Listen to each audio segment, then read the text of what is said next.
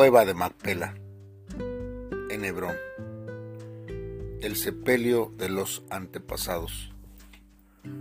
Hola, Dios te bendiga. Te saluda el pastor Benjamín Martínez. Hoy quiero hablarte acerca de este suceso que la Biblia nos expresa claramente sobre el último capítulo del libro de Génesis. Quiero que me acompañes en este día para poder meditar acerca de ello, esperando que sea de bendición para tu vida.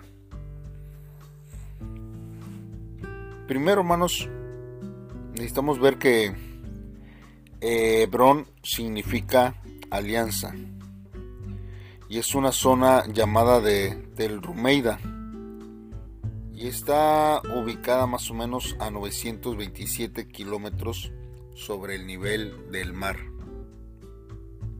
Y está a 650 metros al oeste que se encuentra la cueva de Macpela separada de un valle que podría ser el valle de Skol que significa racimo de uvas en hebreo en donde los espías trajeron un racimo de uvas y se cree que a unos 3 kilómetros al norte estaría Mamre. Hebrón, hermanos, es el lugar en donde estuvo Abraham durante los momentos claves de su vida. Después de que comprara la cueva de Macpela para sepultar a Sara. Ahí, hermanos, tres generaciones fueron sepultados. Esta cueva es un lugar sagrado tanto para los judíos, pero también para los árabes y los cristianos. Por esa razón, hermanos, es necesario que cuando un visitante llega a ese lugar, tenga paciencia para ir a conocerlo, ya que es un tanto conflictivo. Pues al llegar a la cueva hay un edificio que parece una fortaleza y que cubre la sepultura. Tiene cerca de 30 metros. 30 metros de largo y 22 metros de ancho y 18 metros de alto. Es un edificio que fue construido por Herodes y también fue utilizado como sinagoga después como iglesia y ahora como templo islámico. Debajo, hermanos, de dicho edificio se encuentra la sepultura de Abraham y Sara, Isaac y Rebeca, Jacob y Lea. En la actualidad, este lugar está dividido con una zona para islámicos, otra para judíos, y en cada espacio han hecho sepulturas ficticias de Abraham, Isaac y Jacob para que los visitantes puedan apreciarlas. Abraham, Isaac y Jacob son patriarcas que han recibido la promesa de Dios. Fue gracias a esta promesa que Israel no fue destruido totalmente en el desierto y tampoco en Canaán. Del lado de el edificio, bajo una escalera, hay una edificación un poco descuidada sobre una sepultura, que es la de Abner, hijo de Ner. Abner vino como mensajero de paz, pero fue asesinado por Joab y por disposición de David fue sepultado en un lugar glorioso junto a los patriarcas. Así honró David a Abner, quien le ayudó a cautivar el corazón del pueblo y unificar el reino. Hebrón es también el escenario de Segunda de Samuel, desde donde David y Absalón reinaron.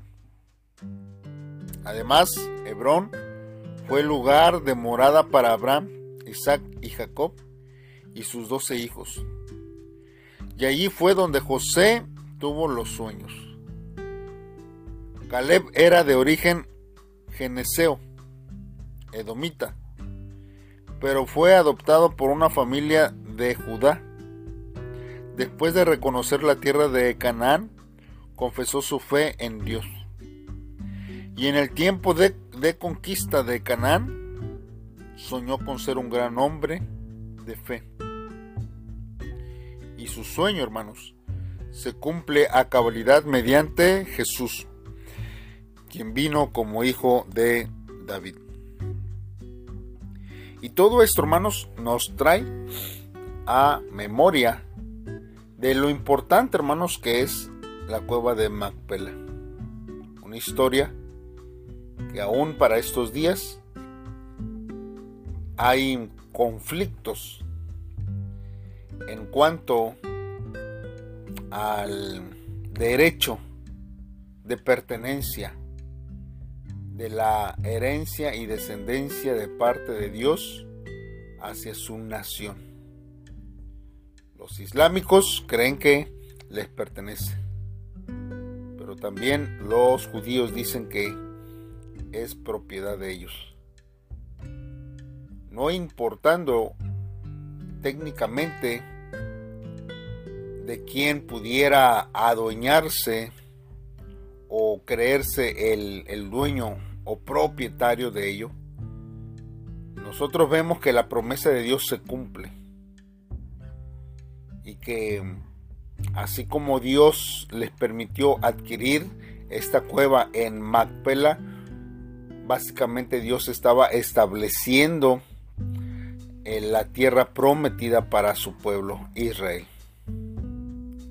Dios nos ayude a este tiempo nosotros ver cómo la palabra de Dios sigue siendo filedigna hacia nuestras vidas y retumbando en nuestros corazones, no poniendo en duda o en tela de, de juicio la palabra de Dios para nuestra vida, ya que monumentos y edificios históricos hablan y nos recuerdan de un Dios verdadero hacia nuestra vida.